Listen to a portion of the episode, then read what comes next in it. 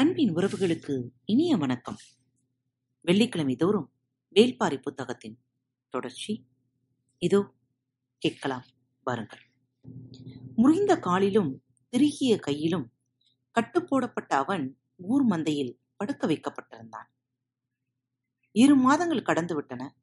இதுவே பரம்பின் வைத்தியனாக இருந்தால் பாதி நாள்கள் கூட ஆகியிருக்காது. திரையர்கள் உடல் வலிமையில் இணையற்றவர்கள்தான். ஆனால் அறிவு நுட்பத்தில் பரம்பு மக்களுக்கு ஈடு சொல்ல முடியாது என்று தோன்றியது சூழிவேலுக்கு. கட்டுகள் கழட்டப்படும் நாளுக்காக காத்திருந்தான். தூதுவையின் குரல் அவனுக்கு மிகவும் தேவைப்பட்டது. அவள் அருகில் வரும்போதெல்லாம் தேக்கன் தான் நினைவுக்கு வந்தான். காட்டில் மனிதன் எந்த சவாலையும் எதிர்கொண்டு வாழும் பயிற்சியை அளித்தது தேக்கன் தான். எந்த சூழலையும் வெல்லும் வித்தையை அவன்தான் கற்றுக் கொடுத்தவன். ஆனால் தன்னை சுற்றி எதுவும் நிகழாமல் மனம் ஏன் ஒடிந்து விடுகிறது? சிதைந்த மனம் கனநேரத்தில் எப்படி துளித்தழுகிறது? இதை பற்றி தேக்கன் எதையும் சொல்லவில்லையே. இயற்கையின் ஆதி ரகசியத்தை செடி கொடிகளில் இருந்துதான் கற்றுக்கொள்ள வேண்டுமா? வழுக்குப்பாறையாக பார்வை மாறினால் பற்றி ஏற விழுது ஏது? நினைவு ஏன் கட்டுப்பட மறுக்கிறது? செடி கொடிகளுக்கும் விலங்குகளுக்கும் இப்படித்தான் நிகழுமா? அல்லது மனிதனுக்கு மட்டும்தானா? மனதுக்குள் அடர்ந்து கிடக்கும் காதலின் ரகசியங்களை யார் சொல்லித் தருவது? வினாக்கள் வினாக்களாகவே இருந்தன. திரையர்களின் உடல்வாகு கண்களுக்கு எப்போதும் மிரட்சி உருவாக்குபவையாகவே இருந்தது. அவர்களின் பல செயல்களை சூழிவேலால் புரிந்து கொள்ள முடியவில்லை. அவனுக்குள் என்ன நடக்கிறது என்பதையே அவனால் புரிந்து கொள்ள முடியவில்லை. அவன் எப்படி திரையர்களை புரிந்து கொள்வான்? இடையிடையே ஊரின் நினைவு வந்து போய்க் கொண்டிருந்தது. நடுக்காட்டுக்குள் தான் இப்போதும் இருக்கிறோம். ஆனாலும் நம் காடு என்று தோன்றாமல் இருக்கிறது. தேக்கனும் மற்றவர்களும் பயிற்சி முடித்து எப்போது ஊர் திரும்புவார்கள்? நாம் அதற்கு முன் திரும்பி விடுவோமா? என்று எண்ணிக்கொண்டிருக்கும் போது பெரும் சத்தத்துடன் ஒரு இளைஞனை தோளில் வைத்து தூக்கி வந்தனர். மேலெல்லாம் குருதி சிந்தியபடி இருந்தது. அவன் கைகளில் ஏதோ ஒரு இலையை வைத்திருந்தான். மந்தையில் பெரியவர்கள் உட்கார்ந்திருந்தார்கள். ஊரே கூடியது. உள்ளே என்ன நடக்கிறது என்று சூழிவேலுக்கு தெரியவில்லை. ஆனால் எல்லோர் முகங்களிலும் பெரும் மகிழ்ச்சி இருந்தது. நல்ல செயல் நடைபெறுகிறது என நினைத்துக் கொண்டான். மறுநாள் காலையில் தூதுவை அவனை பார்க்க வந்தபோதுதான் சொன்னால் அவன் காட்டெருமையை வீழ்த்தி வெற்றிலையை பறித்து வந்தான். அதனால் ஊரே அவனை கொண்டாடியது. எத்தனை பேர் சேர்ந்து வீழ்த்தினார்கள் எனக் கேட்டான். ஒரே ஆள்தான் வீழ்த்தினான் என்று சொன்னார் ஒரே ஆள் ஒரு காட்டெருமையை எப்படி வீழ்த்த முடியும்? நீ சொல்வது நம்பும்படியாக இல்லையே என்றான் எந்த ஆயுதமும் வைத்துக் கொள்ளலாம். ஆனால் தனி ஒருவனாக காட்டெருமையை வீழ்த்தி மலைமுகட்டில் இருக்கும் வெற்றிலையை பறித்து மந்தைக்கு வந்து சேரும் வீரனைத்தான் திரையர்குல பெண்கள் ஏற்றுக்கொள்வாள். இல்லையென்றால் எந்த பெண்ணும் அவனை ஏற்க மாட்டாள் என்றாள். சூழிவேளால் நம்ப முடியவில்லை. தனி ஒருவனாக எப்படி காட்டெருமையை வீழ்த்த முடியும்? நீ பொய் சொல்கிறாய் என்றான். இதே மந்தையில்தான் நான் வந்து சொன்னேன். ஒருவன் பச்சை செடியை எரிய வைக்கிறான் பறவையை மயக்க வைக்கிறான் என்று நம்பும்படியாகவா இருக்கிறது? என்று கேட்டார்கள். அதுதானே உண்மை. அதே போல்தான் இதுவும். அப்போது அவர்கள் நம்ப மறுத்தார்கள். இப்போது நீ நம்ப மறுக்கிறாய் என்றாள். சோழிவேலால் இந்த உண்மையை ஏற்றுக்கொள்ள முடியவில்லை. எவ்வளவு வலிமை வாய்ந்தவனாக இருந்தாலும் தனி ஒருவனாக எப்படி காட்டெருமையை அடக்க முடியும் என்று தன்னைத்தானே மீண்டும் மீண்டும் கேட்டுக்கொண்டே இருந்தான். நீண்ட நேரம் கழித்து அவள் மண்வெட்டியில் ஊன் சோறு கொண்டு வந்து கொடுத்தாள். மலையரசி சோற்றுக்கு ஊடே பெரும் பெரும் கரித்துண்டங்கள் கிடந்தன. மிகவும் சுவைத்து சாப்பிட்டான். சோற்றுக்கள் கிடப்பது அவன் வெற்றி கொண்ட காட்டெருமையின் கரி என்றாள். அவள் சொன்ன உண்மை சூழிவேலின் வயிறு வரை வந்து சேர்ந்தது. ஆனாலும் அவனால் நம்ப முடியவில்லை. காட்டெருமைகளிடமிருந்து விலகிச் செல்லவும் விரட்டினால் தப்பிக்கவும் தானே நமக்கு தெரியும். அதை எப்படி வீழ்த்த முடியும்? என்று காட்டெருமையின் கரியை சாப்பிட்டுக் கொண்டே சிந்தித்தான் சாப்பிட்டு முடித்ததும் அவள் தான் கொண்டு வந்த வெற்றிலையை கொடுத்தால் காட்டெருமையை சாப்பிட்டால் அதே போலவே நாமும் இலை தலைகளை சாப்பிட வேண்டுமா எனக் கேட்டான். காட்டெருமையின் கரி மிகவும் வலிமை வாய்ந்தது. அது செரிக்க வேண்டுமானால் வெற்றிலையை உண்ண வேண்டும் என்று சொல்லியபடி நீட்டினாள். வெற்றிலையை வாங்கி மெல்லத் தொடங்கினான். அதன் காரச் சுவை மிகவும் பிடித்துப் போனது. அவன் மெல்வதை நிறுத்தவே இல்லை. கேட்டு வாங்கி சாப்பிட்டுக் கொண்டே இருந்தான் அவனுக்கு கொடுப்பதில் அவளுக்குள் ஒரு மகிழ்ச்சி. கொஞ்சம் கொஞ்சமாக சிவக்கத் தொடங்கும் அவள் உள்ளுதடுகளை பார்க்கும் ஆர்வத்தில் இருந்தன அவள் கண்கள். அவன் மீண்டும் மீண்டும் கை நீட்டினான். காட்டெருமையை விட அதிகமாகவே தின்று விட்டாய் போதும் என்று சிரித்தபடியே சொல்லிவிட்டு போய்விட்டாள். உடல் நன்கு தேறிவிட்டது. எழுந்து நடக்கவும் ஓடவும் தாவி குதிக்கவுமாக உடலை தயார் செய்தான். உள்ளம்தான் அதற்கு எதிராக செயல்பட்டுக் கொண்டிருந்தது. தில்லை மரத்தின் புகை இல்லாமலே காதல் கண்ணை கட்டியது. ஒரு மாலை வேளையில் தான் வந்து சேர்ந்த அந்த பாறையை பார்த்தபடி ஆற்றோரும் உட்கார்ந்திருந்தான். தூதுவையும் அந்த இடத்துக்கு வந்தாள். இருவரும் பேசிக்கொள்ளாமல் நீண்ட நேரம் உட்கார்ந்திருந்தனர். அமைதி பெரும் பாறையாக உருத்திரண்டு நின்றது. இப்போது இருவரும் அதன் இடுக்கில் சிக்கியிருந்தனர். பாறையை நகர்த்தி வெளியேற இருவருக்கும் விருப்பமில்லை. எண்ணங்கள் எங்கெங்கோ போயின. அதுவும் சுகமாகத்தான் இருந்தது. பேசிக்கொள்ளாமலேயே அவள் எழுந்தபோதுதான் அவன் கவனித்தான். அவளின் வலது தோள்பட்டையின் மேல்புறத்தில் உள்ளங்கை அளவுக்கு கரும்பச்சை நிற மச்சம் ஒன்று இருந்தது.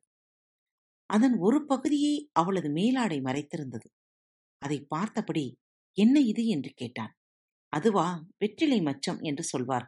எங்கள் குலத்தில் நிறைய பேருக்கு இது இருக்கும் என்று சொல்லியபடி அவள் புறப்பட்டாள். மனதுக்குள் நிகழ்ந்து கொண்டிருக்கும் உரையாடலை பேச்சு கொடுத்து கலைக்க அவள் விரும்பவில்லை. நாள்கள் சென்றன. அந்த இளைஞன் காட்டெருமையை வேட்டையாடுவதை பார்க்க வேண்டும் என்று அவன் காத்திருந்தான். அந்த நாளும் வந்தது. ஊராரோடு சேர்ந்து அவனும் காட்டின் உச்சி பகுதிக்குச் சென்றான். எல்லோரும் முகட்டின் மேல் இருந்த பாறையில் ஏறி உட்கார்ந்தார்கள். இரு மலைகள் சரிந்து இணையும் பகுதி நடுவில் நீர் சிரித்து ஓடிக்கொண்டிருந்தது. அதில் தண்ணீர் குடிக்க காட்டெருமை வரும் என்று ஓடைக்கரையில் அந்த இளைஞன் காத்திருந்தான்.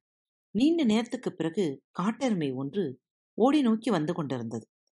மலைமுகட்டிலிருந்து ஊராரோடு சேர்ந்து சூழிவேலும் அதை பார்த்தான். உண்மையிலேயே தனித்தொருவன் காட்டெருமையின் அருகில் போய்க் கொண்டிருக்கிறான் என்பதை அவன் கண்கள் நம்பவே இல்லை. போகிறவனின் இடுப்பில் இருபெரும் ஆயுதங்கள் இருந்தன. அவன் காட்டெருமையை நீர் குடிக்க விடாமல் குறுக்கே போய் மறிக்க முயன்றான். பார்த்து கொண்டிருந்த சூழ்விலுக்கு மெய் சிலித்தது. அந்த காட்டெருமையின் உயரம் மலைமுகட்டிலிருந்து பார்க்கும்போதே அச்சம் தருவதாக இருந்தது. திருகி இருக்கும் அதன் கொம்புகள் பாறையை நெருக்கக்கூடியன அதன் முன்னேற்றி எந்த மரத்தையும் முட்டி சாய்க்கும் வலுக்கொண்டது அதை ஒருவன் தன்னந்தனியாக சந்திக்கப் போகிறான். சூரிவேலால் நிற்க முடியவில்லை. அதன் பாதையில் குறுக்கிட்ட அந்த இளைஞன் ஏதோ ஒன்று செய்து அதை சீண்டினான். அது அவனை விரட்ட பாயத் தொடங்கியது. நீரோடையை தாண்டி மலையின் எதிர்ப்புறம் ஓடத் தொடங்கினான். அது நான்கு கால் பாய்ச்சலில் வீறு கொண்டது. அவன் மலை புதருக்குள் படுவேகமாக மேலேறினான். காட்டெருமையின் ஓட்டத்தை விட அவனுடைய ஓட்டத்தின் வேகம் கூடுதலாக இருந்தது. அது காட்டெருமையை மேலும் வேகப்படுத்தியது. சூழிவேலால் பார்க்கும் காட்சியை நம்ப முடியவில்லை. ஒருவன் காட்டெருமையை விட வேகமாக ஓடுகிறான். அதுவும் மலைச்சரிவில் மேல் நோக்கி ஓடுகிறான். அதுவும் பாதை இல்லாமல் புதருக்குள் பீத்துக் கொண்டு ஓடுகிறான்.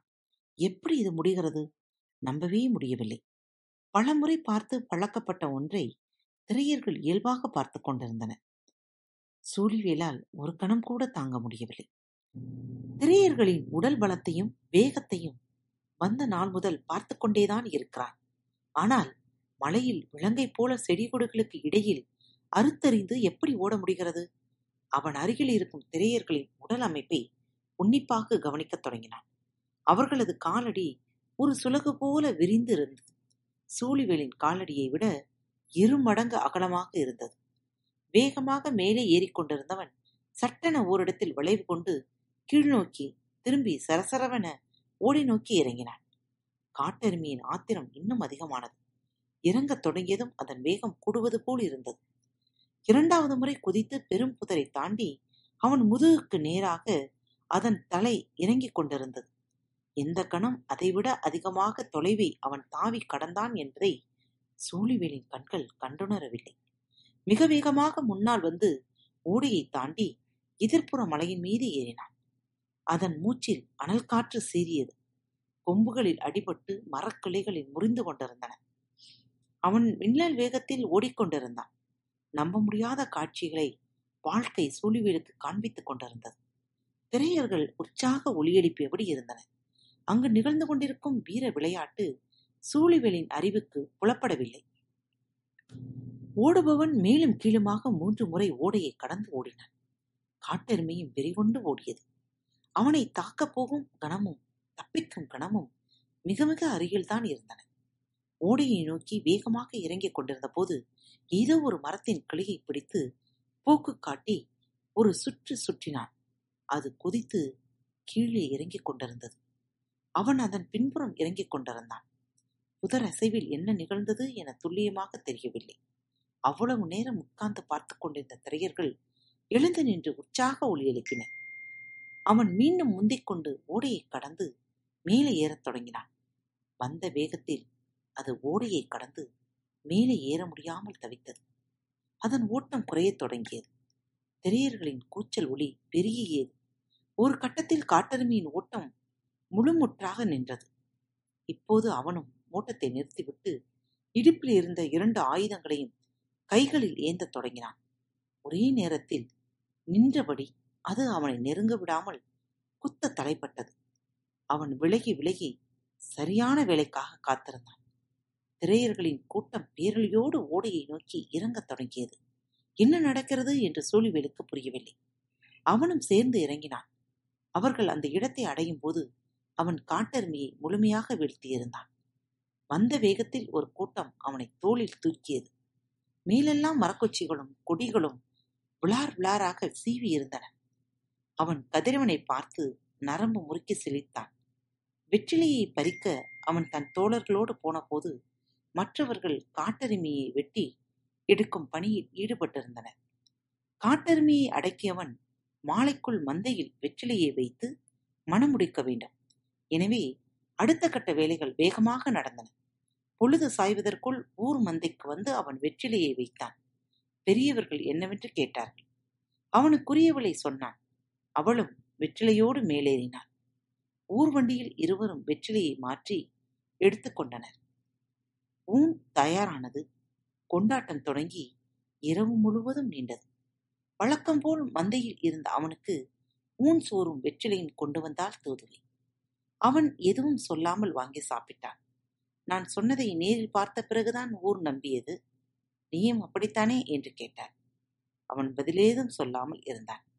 வாழ்வில் முதன்முறையாக தன்னால் ஒன்றை செய்ய முடியாது என்பதை ஏற்றுக்கொள்ளவும் முடியாமல் மறுக்கவும் முடியாமல் அவன் தடுமாறிக் கொண்டிருந்தான். அந்த தடுமாற்றத்தை அவள் உணர்ந்தாள். ஆனாலும் அவளின் நம்பிக்கையை வெற்றிலையை கொடுக்கும்போது கை தொட்டு கடத்திவிட்டுத்தான் எழுந்தாள். நாட்கள் சென்றன. அந்த மலைச்சரிவுக்கு பல நாட்கள் போய் வந்து கொண்டிருந்தான்.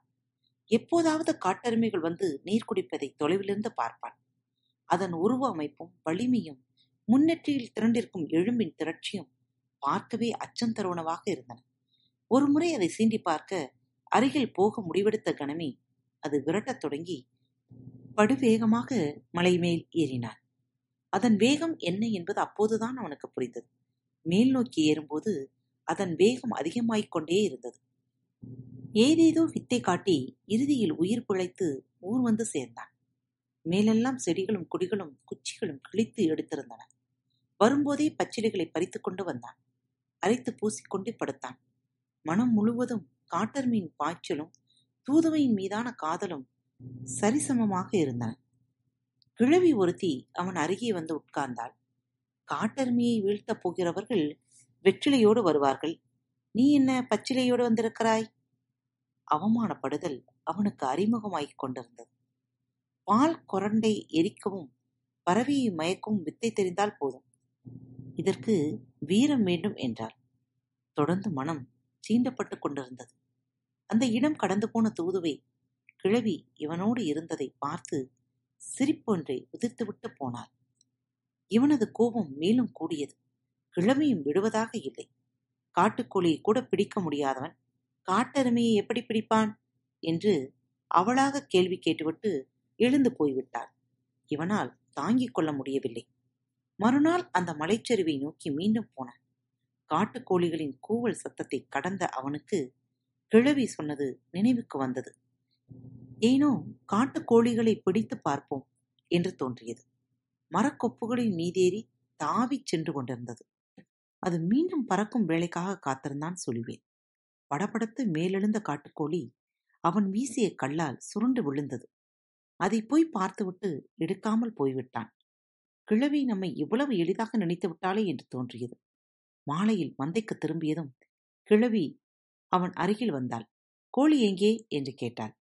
நான் கோழியை அடித்து விட்டேன் என்று சொல்வது வீரனுக்கு அழகல்ல. அதே நேரத்தில் கோழியை கூட பிடிக்க முடியாதவன் என்று இவள் நம்மை பற்றி நினைத்திருப்பதையும் மாற்ற வேண்டும். என்ன செய்வது என்று சிந்தித்தான். எரிந்த இடத்தில் கிடக்கிறது. வேண்டுமென்றால் போய் எடுத்துக்கொள் என்றான். எடுக்க வேண்டியது நீதான். ஏன் எடுக்காமல் வந்தாய்? எனக் கேட்டாள். அவளது கேள்வியின் நோக்கம் அவனுக்கு புரியவில்லை. அதன் கால்களை பார்த்தாயா? என்றாள். காட்டுக்கோழியின் காலின் பின்புறம் சிறு விரல் ஒன்று இருக்கும். அதைப் போலவே காட்டெருமையின் பின்னங்கால் குழம்பின் பின்புறம் சிறு தசை ஒன்று வளர்ந்திருக்கும்.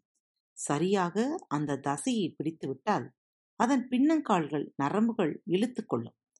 அதனால் காலை நகர்த்த முடியாது. இருந்த இடத்தில் இருந்துதான் போராடும்.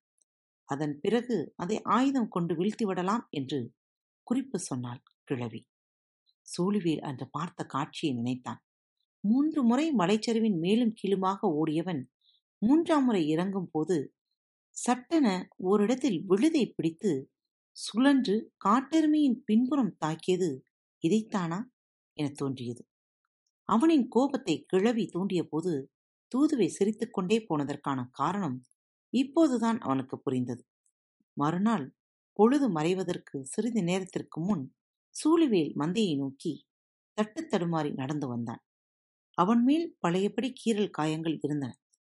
குருதி கசிந்து கொண்டிருந்தது. மீண்டும் ஆற்றில் விழுந்து பாறையில் அடிபட்டு வருகிறானா என்று பார்ப்பவர்கள் எண்ணினர். ஆனால் அவன் கைகளில் வெற்றிலை இருந்தது. இதை ஏன் பறித்து வருகிறான் என்பது புரியவில்லை. வந்தவன் மந்தையில் ஏறி அமர்ந்தான். ஊர்வட்டியில் வெற்றிலையை வைத்தான். எல்லோரும் கூடினர். யாருக்கும் ஒன்றும் புரியவில்லை. வெற்றிலையை பறிக்கப் போய் ஏன் இவ்வளவு காயங்களுடன் வந்திருக்கிறான்? என்று ஒருவர் மாற்றி ஒருவர் கேட்டுக்கொண்டிருந்தனர் மூன்று இளைஞர்கள் மந்தையை நோக்கி வந்து சொன்னார்கள் அவன் காட்டெருமையை வீழ்த்தி வெற்றிலையை பறித்து வருகிறான் என்று. ஊர் அதை நம்பவில்லை. நீங்கள் சொல்வது உண்மையா? என்று மீண்டும் மீண்டும் கேட்டனர்.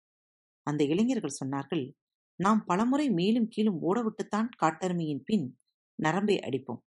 இவனோ முதல் முறையே அடித்து விட்டான். ஊரார் அதிர்ந்து போனார்கள். சூழிவேல் ஊர் வண்டியில் வெற்றிலையை வைத்தபடி பேசாமல் இருந்தான். ஊராருக்கு என்ன சொல்வதென்று புரியவில்லை. சூழிவேல் எதுவும் பேசவில்லை. இவன் என்ன கேட்க வருகிறான் என்பதும் ஊராருக்கு புரியவில்லை. ஊரின் வயது முதிர்ந்த கிழவன் கூட்டத்தை விலகச் சொல்லி உள்ளே வந்தார். அவன் ஊர்வட்டியில் வைத்திருந்த வெற்றிலை ஒன்றை எடுத்து திருப்பி பார்த்தார். அவர் கண்கள் வியப்பு கொண்டு விரிந்தன. அடுத்த வெற்றிலையை எடுத்து பின்புறம் திருப்பி பார்த்தார். ஊரார்கள் அவரையே உற்று பார்த்து கொண்டிருந்தனர். அவரோ அவன் வைத்த அனைத்து வெற்றிலைகளையும் எடுத்து திருப்பி திருப்பி பார்த்துவிட்டு பெருமூச்சு விட்டார். இவன் முன் வைத்துள்ளது அனைத்தும் ஆண் வெற்றிலை என்றார். திரையர்கள் திகைத்துப் போனார்கள். மிகச்சிலருக்கு மட்டும்தான் வெற்றிலையில் உள்ள வேறுபாடுகள் தெரிந்தன. வெற்றிலையின் பின்புறம் இருக்கும் நரம்புகள் மூன்றும் ஏற்ற இறக்கம் இல்லாமல் ஒன்று போல் இறங்கியிருந்தால் அது ஆண் வெற்றிலை. மேலே இருப்பது இறங்கியும் மற்ற நரம்புகள் விலகியும் இறங்கியும் இருந்தால் அது பெண் வெற்றிலை. சூழ்வேல் ஊர்வட்டில் ஆண் வெற்றிலைகளை கொண்டு வந்து வைத்து விட்டான். இப்போது எதிர் வெற்றிலையாக பெண் வெற்றிலையை ஊர் வைத்தே ஆக வேண்டும். என்ன செய்வது என்று சிந்தித்தனர். இனி புறப்பட்டு வெற்றிலை கொடி இருக்கும் மேல்காட்டுக்கு போவதற்குள் இருட்டிவிடும். அதன் பிறகு பெண் வெற்றிலையாக தேடி பறித்து வருவதெல்லாம் இயலாத செயல். ஆனால் பொழுது மறைவதற்குள் எதிர் வெற்றிலையை வைக்க வேண்டும். என்பது ஊரின் மரபு. என்ன செய்யலாம் என்பதறியாது எல்லோரும் திகைத்துக் கொண்டிருக்கையில் தூதுவை மந்தையை நோக்கி வந்தாள். இவள் ஏன் உள்ளே வருகிறாள் என்பது யாருக்கும் புரியவில்லை. அனைவரையும் விலகச் சொல்லியபடி நடுமந்தைக்கு வந்த அவள் ஊர்வட்டில் எதிர்வெற்றிலேயே வைக்க வேண்டிய இடத்தில் கால்மடக்கி அமர்ந்தாள். வலது தோள்பட்டையில் கிடந்த ஆடையை மெல்ல விளக்கியபடி சூழிவேலின் கண்களை நேர்கொண்டு பார்த்தாள். அவளின் தோளில் கரும்பச்சை நிற வெற்றிலை மச்சம் இருந்தது. அதற்குள் ஓடிய நரம்புகள் ஒன்று போல் இல்லாமல் தான் இருந்தன. வியப்படைந்த கண்களில் மகிழ்ச்சி பூக்கத் தொடங்கியது. ஊருக்கு பின்னங்கால் நரம்பில் அடி விழுந்து சரிந்தது போல் இருந்தது. எல்லோருக்கும் செய்தி புரிந்தது. திரையர்களுக்கு இணையான வீரன் என்பதை சூழிவேல் மெய்ப்பித்து விட்டான். இனி மறுத்து சொல்வதற்கு எதுவும் இல்லை. கொண்டாட்டம் தொடங்கியது. காட்டெருமையின் கரியை ஊன் சோற்றில் பிசைந்தனர் திரையர்கள். அந்த பெருங்கிழவன் மட்டும் கிழவியை முறைத்து பார்த்தபடி போனான். காட்டெருமையோ வெற்றிலையோ பின்னால் இருக்கும் நரம்பில்தான் எல்லாம் இருக்கிறது என்று சொல்லிக் கொடுத்தவள் அவளாகத்தான் இருக்கும் என்பது அவருக்கு புரிந்திருந்தது. ஊன் சோறு பரிமாறப்பட்டது. பச்சை கொடி பற்றி எரிய பறக்கும் பறவைகள் மயங்கி சரிய அந்த இரவு முழுவதும் பெண் வெற்றிலையை விரும்பி உண்டான் சொலிவே ஆண் வெற்றிலையின் காரம் தூதுவைக்கு மிகவும் பிடித்திருந்தது. நாக்குக்குள் சுழலும் வெற்றிலை நாக்குகளை சுழற்றியது. சிவப்பேரிய இதழ்களுடன் பல இரவுகளை கடந்து ஒரு நற்பகலில் எவ்வியூர் வந்தடைந்தனர் பாரி கதையை முடித்தபோது இருள் சூழ்ந்து இறங்கத் தொடங்கியது. அவர்கள் எவ்வியூருக்குள் நுழைந்தனர். திரையர்களின் கதைதான் இவ்வளவு வேகமாக இழுத்து வந்தது. இல்லையென்றால் நாம் ஊரை அடைய நள்ளிரவாகியிருக்கும் என்றான் பாரி. கதையின் மயக்கத்திலிருந்து மீளாதவராக கபிலர் இருந்தார். பாரி சொன்னான் இது எத்தனையோ தலைமுறைகளுக்கு முன்னால் நடந்த கதை. அதன் பிறகு திரையர்களுக்கும் வேலிற்குமான திருமண உறவுகள் பெரிதாக நடக்கவில்லை. காரணம் அவர்களின் நாடு இந்த மலைத்தொடரின் ஏதோ ஒரு எல்லையில் இருக்கிறது. எப்போதாவது ஒரு முறை ஊர் வழிபாட்டுக்கு வந்து அழைத்துச் செல்வார்கள் என்று என் தந்தை சொல்வார். அதுவும் அவரின் தந்தையார் காலத்துக்கு பிறகு வரவில்லை என்பார். நிலப்பரப்பால் ஏற்பட்ட இடைவெளி அல்லவா? ஆம். ஆனால் உயிருக்குள் கலந்துவிட்டால் நிலவியல் இடைவெளியால் என்ன செய்ய முடியும்? என்றான் பாரி. அவன் சொல்ல வருவது கபிலருக்கு புரியவில்லை. இளையவளை நன்கு கவனித்து பார்த்திருக்கிறீர்களா? என்று கேட்டான். சங்கவையா? ஆம். என்ன? சின்ன புன்னகையுடன் பாரி சொன்னான் அவளின் வலது தோள்பட்டையின் முன்புறம் கரும்பச்சை மச்சம் ஒன்று இருக்கிறது. அவள் வளர்ந்து பெரியவளானால் அது வெற்றிலையின் வடிவம் கொள்ளும். கபிலர் திகைத்து போனார். என்ன சொல்வதென்று தெரியவில்லை. வாய் மட்டும் முணுமுணுத்தது. கதைகள் ஒருபோதும் முடிவதில்லை. காத்திருப்போம். பரம்பின் குரல் மீண்டும் ஒழிக்கும் இப்படிக்கு உங்கள் அன்பு தோழி. அன்பு நேயர்களில் பாரத் வலையொலி பக்கத்தை தேர்ந்தெடுத்து கேட்டுக்கொண்டிருக்கும் உங்கள் அனைவருக்கும் மனம் நிறைந்த வாழ்த்துக்கள் நன்றிகளும். பாரத் வலையொலி பக்கத்தின் நிகழ்ச்சிகள் உங்களுக்கு பிடித்திருந்தால் மறவாமல் லைக் ஷேர் மற்றும் சப்ஸ்கிரைப் செய்யுங்கள். நிகழ்ச்சிக்கான மதிப்பெண்களை ஸ்டார் வடிவத்தில் மறவாமல் கொடுங்கள். நிகழ்ச்சி பற்றிய கருத்துக்கள் இருப்பின் கீழே குறிப்பிடப்பட்டுள்ள இமெயில் முகவரிக்கு அல்லது உங்களது மெசேஜ் பாக்ஸில் ரெக்கார்ட் செய்தோ தாராளமாக அனுப்புங்கள். உங்களது கருத்துக்கள் தான் இந்த நிகழ்ச்சியை மேலும் மேலும் வளர உதவி செய்கிறது. மறவாமல் எழுதி அனுப்புங்கள். இப்படிக்கு உங்கள் அன்பு தோழி.